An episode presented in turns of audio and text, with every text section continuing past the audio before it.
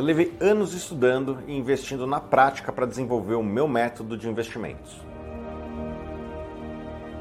Quando eu criei a Suno, passei a usá-lo para montar carteiras recomendadas e ajudar mais investidores.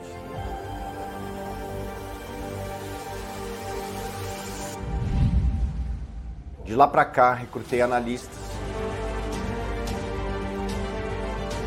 e passei tudo o que eu sabia.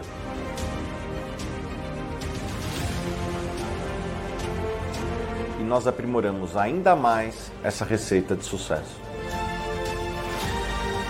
Agora chegou a minha hora de passar o bastão. E você vem junto.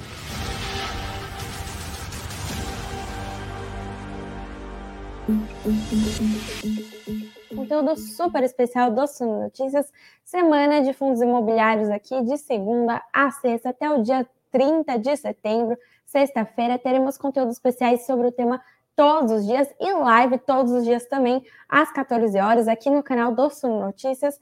Ontem nós começamos essa programação especial falando sobre os fundos imobiliários, entendendo mais quais são seus tipos, para quem é ideal, e falamos também dos contratos atípicos, para quem pode ser interessante esse tipo de investimento super especial. E hoje nós vamos olhar mais a fundo para os fundos imobiliários de papel, vamos entender para qual tipo de investidor pode ser uma boa escolha.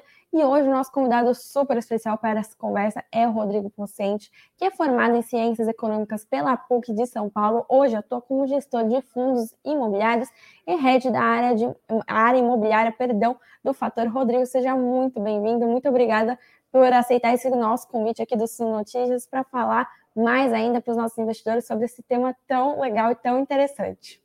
Imagina, eu que agradeço o convite. Para mim é sempre um prazer poder conversar e estar mais próximo aí dos investidores e desmistificando aí algumas dúvidas, né? Hoje o mercado tem muita tecnicidade, a gente está sempre aí buscando trazer aí, além de transparência, também uma comunicação mais próxima com quem realmente a gente precisa dar disclosure e dar informação, né? Exatamente, super importante, agradeço muito sua participação aqui, topar nosso convite. Vamos começar de fato aí a nossa conversa, né? Vamos falar mais sobre fundos imobiliários de papel, né? Ontem a gente entendeu mais ou menos a diferença dos fundos de papel para os de tijolos, né? E eu entendi que um fundo imobiliário de papel, ele aplica o patrimônio em seus cotistas em aplicações de renda fixa ou renda variável do mercado imobiliário, se eu tiver corretas ou incorreta, por favor, me corrija. E eu queria entender qual é a diferença de um fundo imobiliário de papel das demais modalidades de fundos imobiliários e se há uma diferença na hora da compra aí para o investidor, que o investidor deve saber na hora de comprar. Legal, eu acho que dá para a gente dizer que a gente tem duas grandes categorias de fundos imobiliários, que são os fundos de tijolo e os fundos de papel.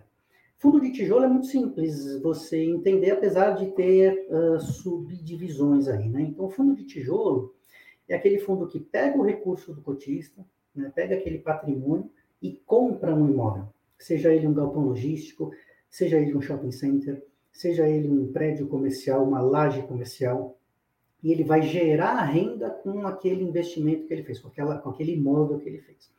Então, é relativamente simples. A gente, no fundo de tijolo, tem um recurso disponibilizado para compra de imóvel, né? Então, tijolo.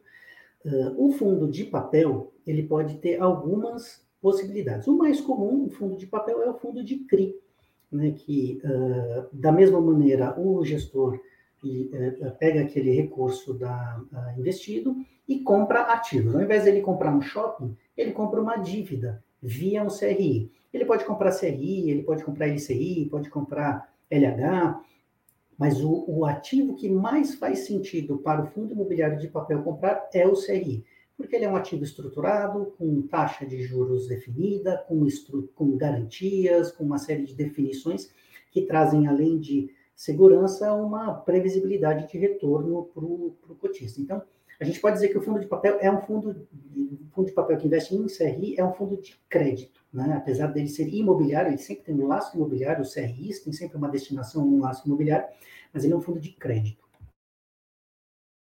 Perfeito. E como funciona assim a precificação desses de ativos, né, desse tipo de fundo imobiliário, como que os índices de correção implicam aí nesse valor e também nos rendimentos desse tipo de fundo imobiliário. Legal, boa pergunta. Vou tentar também fazer um comparativo com o fundo de tijolo, né? Não é simples assim, mas um fundo de tijolo ele tem um valor intrínseco dele, seja por quanto ele gera de renda, trazendo a valor presente, fazendo lá uma modelagem de quanto aquele ativo gera de renda para poder saber qual é o valor dele hoje, mas também tem as empresas de avaliação, né, que podem ir lá e fazer um relatório técnico dizendo quanto que vale aquele imóvel. Relativamente simples. Como é que é um fundo de CRI? Como é que precifica um CRI? Então, eu vou dar um exemplo aqui, a gente vai entrar um pouco mais em questões técnicas, porque realmente existe uma complexidade aqui, tá? Então, o CRI, por exemplo, comprado a IPCA mais 7, é um contrato de locação contra o Grupo Pão de Açúcar, que tem como garantia um imóvel que o Pão de Açúcar loca, né? Foi emitido um CRI a IPCA mais 7, o fundo adquiriu esse CRI, e para representar esse IPCA mais 7, o valor do... Vamos dizer que é o valor da cota, mas no CRI ele é chamado de PU, né, preço unitário. O valor do PU foi emitido a R$1.000. Então, supondo que seja um CRI de 100 milhões, tem lá X PUs, né, cada um com R$1.000. O IPCA mais 7, né, o R$1.000 representa um retorno ao longo do tempo de IPCA mais 7. Então, esse é o valor do PU, né, na emissão, e o IPCA mais 7 remunerando esse PU de R$1.000. E aí existem algumas formas de precificar. A primeira delas, que é muito simples, é o seguinte: se eu tiver uma negociação desse CRI no mercado secundário, então eu comprei ele por IPCA mais 7 e eu vendi ele por IPCA mais 6,5 para algum outro investidor que achou que fazia sentido comprar por uma taxa um pouco menor. Então, o que esse investidor fez? Eu tinha um PU de R$1.000, eu vendi para ele por 1.100. Né? Eu vendi para ele por mais do que R$1.000. Tem uma conta para ser feita para saber exatamente quanto que isso rende, mas eu vendi para ele por mais de R$1.000. Se foi uma venda relevante, e aí cada administrador e custodiante tem lá a sua linha de precificação, né? Suas regrinhas de precificação, se foi uma venda relevante, o administrador olha, opa, esse CRI que o fundo comprou por 7 foi negociado a 6,5. Então ele não vale mais 1.000 esse PU, ele vale 1.100. E aí, isso recalcula a cota patrimonial do fundo no que tange aquele ativo especificamente. Se isso acontece de maneira massificada no fundo, essa cota patrimonial vai variar bastante. Então, esse é um primeiro mais... Esse é o mais simples. Eu comprei por 1.000, vendi por 1.100, o administrador, o custodiante viu lá que realmente agora está sendo negociado por outro preço. Qual que é o preço justo desse ativo? Agora é 1.100. Então, relativamente simples. Mas a gente tem um dificultômetro nos CRIs. Os CRIs, eles são ativos ilíquidos. A gente tem dificuldade de ter um mercado secundário ativo, né? Então, os gestores de fundo trocam ativos, compram ativo, vendem ativos um para o outro, em volumes um pouco maiores, mas a gente não tem uma dinâmica tão grande, o mercado hoje não tem tanta liquidez para que a gente consiga efetivamente ter uma revolvência e uma troca desses ativos com agilidade, com eficiência e com volume, né?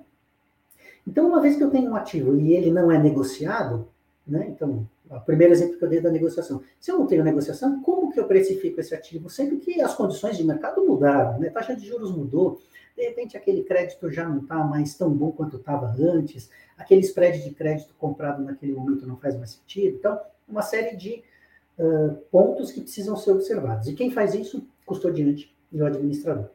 Como eles fazem se ele não é negociado esse ativo? Então, aqui a gente vai entrar um pouquinho mais na tecnicidade e eu vou tentar ser um pouco mais didático. Então, o ativo que eu comprei por R$1.000 é IPCA mais 7, eu tenho uma comparação para saber quanto ele vai realmente, quanto ele rende além do título público. Então, o título público, que é meu ativo livre de risco, estava naquele momento pagando IPCA mais 5, né? Uma NTNB com o mesmo prazo, mesma dureza. Estava pagando IPCA mais 5. E eu comprei por IPCA mais 7, então eu tenho 2% de spread. Simples assim. No momento da compra dos títulos spread. Esse título público, ele varia de acordo, obviamente, com política monetária e percepção de mercado de para onde taxa de juros e para onde a inflação está indo. Então, uma vez, por exemplo, que esse título público que estava a 5 e eu comprei a 7, esse título aumentou para 5,5, por quê? Porque a inflação está mais alta, o mercado está achando que vai ter um aumento de taxa de juros, então vai ter ali uma inflação implícita diferente, vai ter que ter uma reprecificação, NTNB subiu para 5,5. Você concorda que esse spread, que era de 2 pontos percentuais, diminuiu para 1,5? Então, uma vez que eu tive um CRI, que eu comprei por 2 pontos de spread, e agora ele só tem 1,5, ele teoricamente vale menos. Ele não vale mais aqueles R$1.000, ele vale menos, né? Então, o custodiante e o administrador observam isso diariamente e eles vão reprecificando a carteira inteira do fundo diariamente de acordo com esse spread de crédito em relação ao título público, tá? Então, eu comprei por 2%, taxa de juros subiu, meu ativo agora tem menos spread. Agora, se a taxa de juros caiu, meu ativo vai ter mais spread. Aí, a minha cota patrimonial, que em algum momento era R$100, poxa, por que a cota patrimonial era R$100, agora está 102, 104, 105? Porque eu comprei num patamar de spread que hoje aumentou por conta da variação da NTNB. Mesma coisa ao contrário. Por que a cota de R$100 agora está 97, 95, 92? O que está acontecendo? Está tendo um problema no fundo? O patrimônio do fundo não vale mais do que ele valia? Não tem problema nenhum. É a taxa de juros, é o spread de crédito sendo diminuído pela volatilidade do ativo livre de risco, que é o comparativo para a precificação desse ativo. Nossa, perfeito. Assim, mais didático impossível, sinceramente. E a gente pode dizer que esse é um tipo de ativo que protege o investidor da inflação, então? Excelente pergunta. Isso daí é um ponto muito delicado. O CRI, na maioria dos casos, ele, quando indexado pela inflação, vamos supor, de novo esse caso do IPCA mais 7, vamos supor que ele tenha pagamento de juros e correção mensal. Então, todo mês cai lá, juro, né? Atualiza o saldo devedor pela inflação e paga-se juros e correção em cima daquele novo saldo devedor. Um pedaço desse ganho fica dentro do PU, fica dentro do CRI, que vai ser liberado ao longo do tempo, mas não vou entrar nesse aspecto, que aí é muito mais detalhe. Mas, em grandes números, o CRI ele consegue repassar não só os juros, pagar os juros, mas também repassar a correção monetária, a inflação daquele ativo. E o gestor, tendo aquela receita toda, e aí a gente depois pode entrar na discussão se é regime de caixa ou regime de competência, mas dentro daquele recurso recebido, ele faz os pagamentos do dividendo. Você concorda que se eu recebi correção mais juros, eu estou pagando correção mais juros, o cotista ele tem algumas formas de se organizar em termos de investimento. Então, o cotista que quer se organizar de uma maneira que ele não quer gastar principal, ele quer ter uma remuneração mensal, um dividendo bonitinho, ele quer se aposentar com aquele nível de dividendo, ele tem que, do dividendo que ele recebeu do fundo de CRI, um pedaço ele tem que considerar que é inflação. Idealmente, ele precisa reinvestir a fração representando a inflação. Então, vamos supor, um dividendo pago de R$1, se a inflação foi metade dos juros, né, para fazer uma conta fácil, 50 centavos ele precisa reinvestir, os outros 50 foi rendimento mesmo dele, que ele pode usar no dia a dia dele e tudo mais. O importante aqui é o investidor saber que, como o fundo de CRI paga a correção monetária, ele precisa reinvestir para que essa correção monetária não continue no patrimônio dele e não prejudique o poder de compra dele. Esse é o importante aqui da dinâmica do fundo de CRI.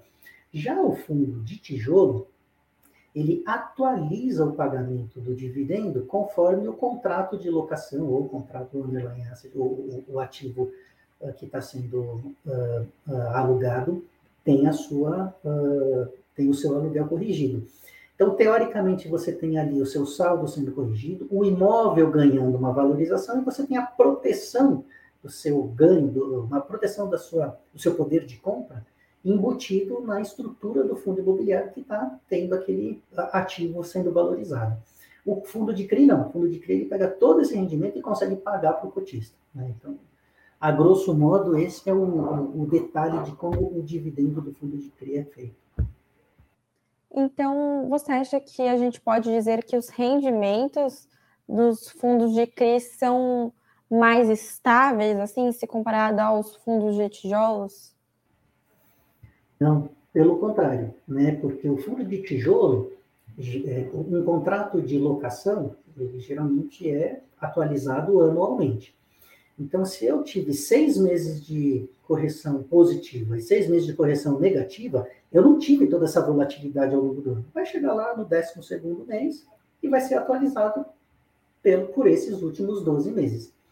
Já o CRI, não. Né? A gente teve uma inflação elevada e os CRIs eles têm uma dinâmica que eles geralmente repassam a inflação de 2 meses para trás. Eles têm uma defasagem de 2 meses, que é o suficiente para a gente... calcular aquela correção e fazer todos os trâmites de pagamento pro crisista, né, pro fundo. Mas... Perdão, pode continuar, por favor. Não, mas então só ia complementar isso, que o fundo de CRI, como ele paga mensalmente, se for alto ou se for baixo, ele está ali pagando alto ou pagando baixo, ele está conseguindo repassar mais rápido. E o fundo de tijolo acaba sendo um pouco mais estável. Certo. E para o investidor, como decidir, né, qual tipo de fundo imobiliário é o certo, o ideal, né, não certo, ideal para o perfil na hora de investir? Olha, essa é uma pergunta muito difícil de responder, porque quando você fala de fundo imobiliário, como uma das primeiras perguntas, como eu te disse, o fundo de tijolo é aquele que vai te trazer a segurança de um ativo bom, bem locado, bem localizado, potencial bacana de geração de renda. E o fundo de CRI, o fundo de papel, ele é um fundo de crédito, né? Muito bem estruturado, os CRIs têm toda uma série de vantagens dentro das estruturas deles, depois a gente pode discorrer mais sobre isso. Mas o ideal é sempre você fazer uma mescla, né? Não tem como dizer, esse é melhor, esse é pior. E até para um perfil de investidor mais conservador, a gente também entende que o ideal é ter uma mescla. Enquanto ele tem lá, de um lado, fundos com ativos, né, com imóveis muito bons, locados para empresas muito boas, do outro lado, ele tem uma gama de fundos imobiliários que tem fundos mais high grade, que dão crédito para empresas com mais capacidade de crédito, né, com garantias melhores. Tem os fundos mais high yield, que fazem um pagamento de dividendo maior. Obviamente, o risco-retorno é o inverso, né? Então, quanto mais risco, maior retorno. O inverso não é proporcional, né? Então, quanto maior risco, maior retorno. E aí ele tem essas faixas de investimento que ele pode fazer. Poxa, vou colocar aqui 5% num negócio um pouco mais apimentado, que eu sei que dá um rendimento um pouco maior, porque eu sou mais conservador, quero só colocar um pouquinho. O resto eu vou colocar num fundo de CRI mais high grade, ou uma mescla entre high grade e high yield, e outro pedaço aqui eu vou colocar em fundo de tijolo de um imóvel que eu acho sensacional, que tem um locatário bacana. Então tem toda uma mescla de riscos que atendem a qualquer tipo de investidor. Do investidor mais agressivo até o investidor mais conservador, a gente tem produto que atenda a eles, independente de ser papel ou tijolo.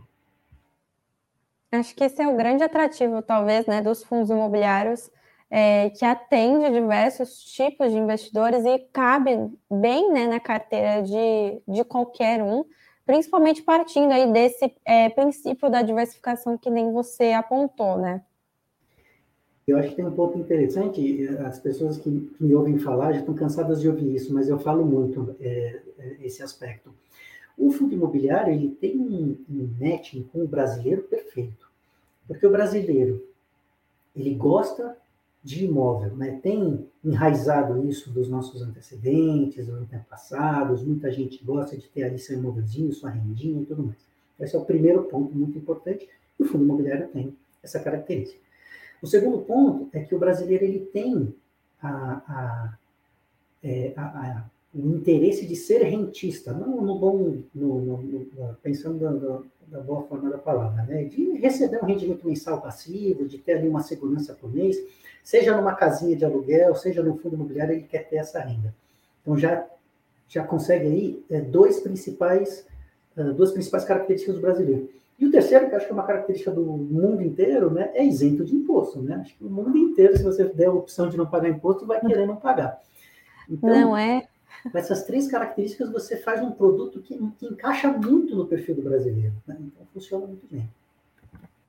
Totalmente. E pensando assim, um cenário aqui para o final do ano, né? A gente tem um cenário que parece bem volátil, principalmente pensando nas questões externas que acabam pegando internamente, cenário de eleições, tudo isso, a gente vê deflação, ciclo de alta de juros interrompido temporariamente, e 2023 é um cenário muito incerto, né? Eu queria entender como você vê o cenário dos fundos imobiliários diante de toda essa volatilidade e incertezas que a gente vem vendo agora no cenário macro, né? Legal. Ó, uma coisa que, olhando para trás, a gente consegue definir muito claramente. O mercado de fundo imobiliário, ele é muito mais sensível à taxa de juros do que qualquer outra notícia ou outra questão econômica, macroeconômica que seja. Eu estou no mercado desde 2010, né? A gente viu esse mercado evoluindo, crescendo, a gente viu as crises que o mercado passou, mas um ponto que chama muito a atenção é, em 2020, com o advento da pandemia, onde, teoricamente, né, você deveria ser mais cauteloso, o mundo inteiro estava com medo, com receio, não sabendo o que ia acontecer, foi o momento que a gente teve taxa de juros mais baixa dos últimos tempos. E o que aconteceu com a indústria de fundo imobiliário? Explodiu. Então, essa correlação é muito óbvia e muito direta. É claro que se a gente tiver uma nova pandemia, tiver guerra, tiver mais um monte de notícia ruim, prejudica, né, arrefece, né, pode impactar, mas o grande driver da indústria de fundo imobiliário é a taxa de juros. Com isso em mente, aonde a gente consegue tentar ter alguma previsibilidade. Então, não foi unânime a interrupção do aumento da taxa de juros, né, tem ali talvez um espaço para algum crescimento, para algum aumento, caso a inflação ainda não se comporte bem, mas acho que é marginal.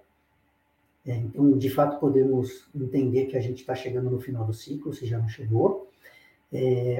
Acho que vai continuar elevado por um bom tempo, ao invés de dar um remédio mais amargo agora, aumentar mais a taxa de juros, acho que vai ficar elevado por mais tempo, são duas formas aí de fazer uma política monetária mais eficiente. E acredito que taxa de juros vai começar a arrefecer mesmo no final do primeiro semestre e segundo semestre do ano que vem. Com esse cenário, eu acredito que os fundos imobiliários voltem a ser atrativos. Mesmo antes desse cenário de início de queda de taxa de juros, como eu disse, acredito que vai acontecer lá para final do primeiro semestre, segundo semestre do ano que vem, ainda assim, o mercado de fundo imobiliário já começa a sentir uma reação. Opa, taxa de juros arrefeceu, as curvas de taxa de juros futuras já começam a descer, já começam a refletir um pouco esse cenário novo, e aí os fundos imobiliários começam a ganhar atratividade. Por quê? Porque o investidor olha e fala, taxa de juros vai parar de crescer, para onde eu coloco, para onde eu vou? E aí ele olha uma indústria de fundo imobiliário com cotas de fundos incríveis, excelentes, com ativos maravilhosos, cotas muito baratas. Por quê? Porque houve esse reflexo de aumento de taxa de juros, saída de fundo imobiliário. Né? Agora, queda de taxa de juros, volta para fundo imobiliário. Então, agora é um momento muito interessante, tem sido um momento interessante nos últimos meses, para que o investidor que queira entrar em fundo imobiliário entre num preço muito atraente, muito bacana. Mas respondendo sua pergunta em relação a outros aspectos, o que eleição, o que cenário externo, o que todo esse combinado de coisas pode influenciar. Como eu disse, acho que o principal driver é taxa de juros, mas não tenha dúvidas que outros cenários também influenciam. E aonde que influencia? Até indiretamente na taxa de juros. Então, a guerra e a continuidade da guerra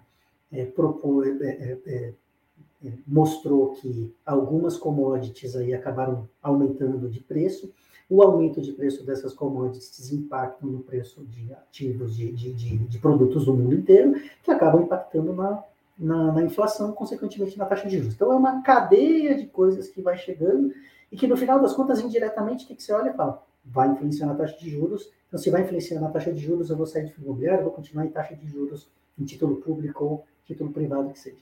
Então, tem toda uma cadeia de coisas. E sobre a eleição, especificamente, eu vi um dado recentemente de que essa eleição foi a eleição que menos gerou volatilidade nos mercados. Então, acho que já está muito bem especificado que qualquer um dos dois que ganhe para o mercado é bom, e eu acho que só precisa acabar o clima de tensão e ter uma definição para que a gente possa aí ver o mercado tendo um pouco mais de dinamismo, melhorando e voltando a patamares normais. E aí depois vem a Copa do Mundo, né? Então, teoricamente, a gente ainda tem uma pausa para relaxar um pouquinho, né? Pois é, né? O brasileiro merece também se divertir, não só ficar preocupado, né? E, Rodrigo, eu queria aproveitar e trazer uma pergunta aqui do Cláudio, tá assistindo a gente, nossa live especial. Ele perguntou quais as diferenças, vantagens e desvantagens dos FIIs de papéis para os FIIs de infra. Legal, interessante. O FII de papel, como eu disse, ele compra CRIs e ele pode comprar CRI, apesar de precisar de ter um lastro imobiliário ou uma destinação imobiliária, ele pode ser de qualquer segmento. Então, eu posso financiar, como eu dei o exemplo agora há pouco, o Grupo Pão de Açúcar, que não constrói casa, não constrói imóvel, não faz nada. Eles vendem, né? Eles são supermercadistas, né? São varejo alimentar. Então, eu consigo ter na minha carteira de fundo imobiliário um risco de crédito extremamente diversificado. E o imobiliário, ele, como eu disse, ele é ou uma destinação ou um lastro. Ele não é o risco direto. Claro que tem as operações de risco direto. A gente faz um CRI para término de obra de um empreendimento em determinada região. A gente faz CRIs para desenvolvimento de um build-to-suit, que a gente vai ter o risco de locação, não importa para quem seja. A gente faz CRIs de loteamento, né? O cara fez lá, desenvolveu, gerou uma carteira, a gente antecipa essa carteira. Então, vários tipos de CRIs, sempre com um viés imobiliário, mas também pode ser que o risco direto não seja imobiliário. E essa é uma grande vantagem do fundo imobiliário de papel. Já os fundos de infra também tem um pouco dessa característica de diversificação. Você pode diversificar em vários tipos de infraestrutura, mas você vai estar sempre ali ligado a um projeto de infraestrutura que tem seus riscos, suas vantagens e desvantagens. Então, é sempre o mesmo segmento. Apesar do fundo imobiliário, você fala, legal, é o segmento imobiliário, mas você percebe que as estruturas permitem que você tenha devedores de segmentos e setores diferentes, né? Já o fundo, o FII de infra, ele acaba não tendo tanta flexibilidade nesse sentido. Eu acho que seria a única grande diferença entre um fundo e outro, e tem gestores excelentes, fundos de infra incríveis aí no mercado. Acho que a gente está muito bem servido. Com certeza. Para finalizar aqui nossa conversa, que felizmente já está chegando ao fim, pegar a pergunta aqui do Marcelo, que perguntou o que um fundo de CRI faz com o imóvel recebido como garantia de uma dívida não paga. Só pergunta boa, hein? Nossa audiência afiada. A audiência da Suno é diferenciada. Primeiro, que quando a gente tem uma operação em estresse, que a gente precisa fazer a execução desse imóvel, a gente busca fazer de maneira ordenada. Primeiro, a gente vai atrás do fiador, né, atrás do devedor. A gente tem uma série de mecanismos jurídicos que permitem a gente atacar vários flancos de uma vez só. Por que eu estou dizendo isso? Porque no momento que a gente chega no limite de ter que pegar um imóvel, eu cheguei no limite final, eu não tenho mais nada provavelmente para pegar. Eu realmente peguei aquele imóvel e eu vou ter que dar um jeito. Até entrando num aspecto técnico, o fundo de CRI não pode ter o imóvel. Então, esse imóvel fica dentro do CRI, no patrimônio da securitizadora. Então, não vai acontecer de eu executar um imóvel e agora eu tenho 90% do fundo em CRIs e 10% no imóvel que eu executei. Não tem isso, eu vou ter no CRI, e dentro do CRI, no BNDU, que é bens não de uso, né, os ativos executados, eu vou ter esse imóvel lá dentro que a securitizadora vai, de acordo com a determinação dos crisistas, dos investidores, determinar como é que vão ser os próximos passos e o rito de execução e tudo mais desses imóveis, né?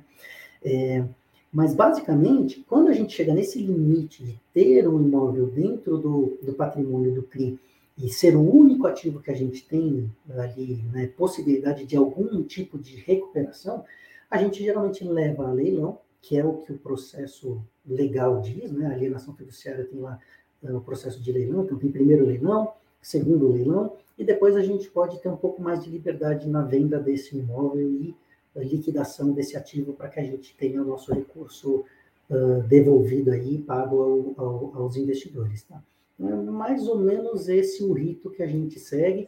Não é tão simples, tem um monte de entraves no meio do caminho, tem uma questão burocrática e jurídica importante, mas hoje a gente tem uma certa celeridade nisso e a gente tem excelentes assessores legais que assessoram aí os investidores para que essas execuções sejam bem feitas.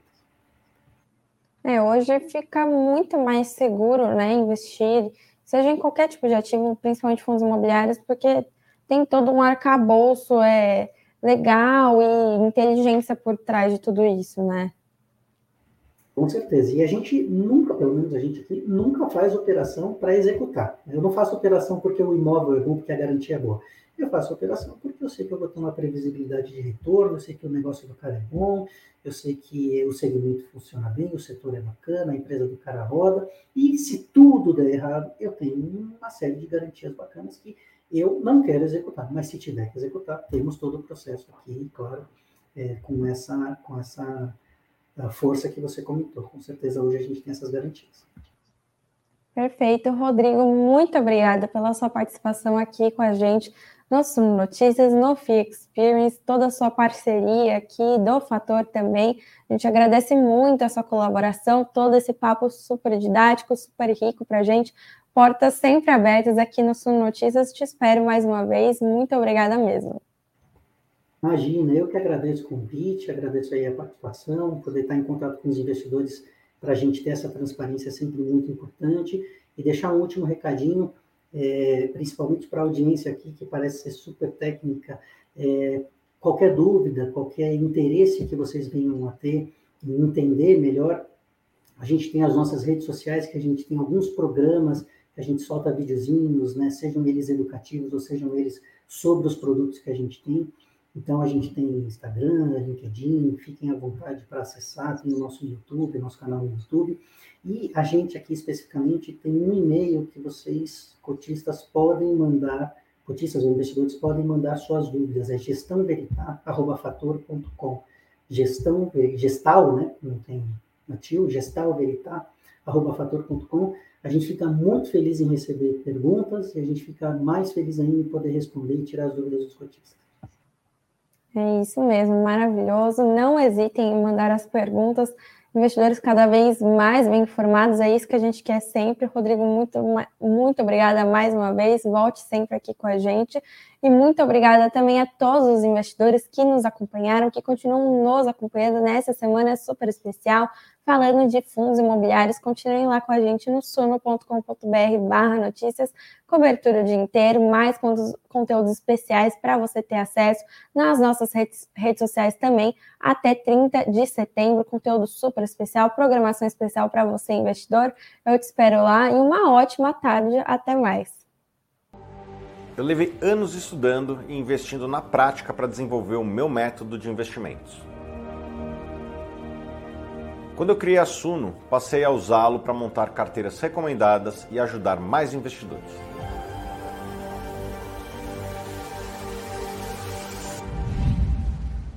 De lá para cá, recrutei analistas e passei tudo o que eu sabia.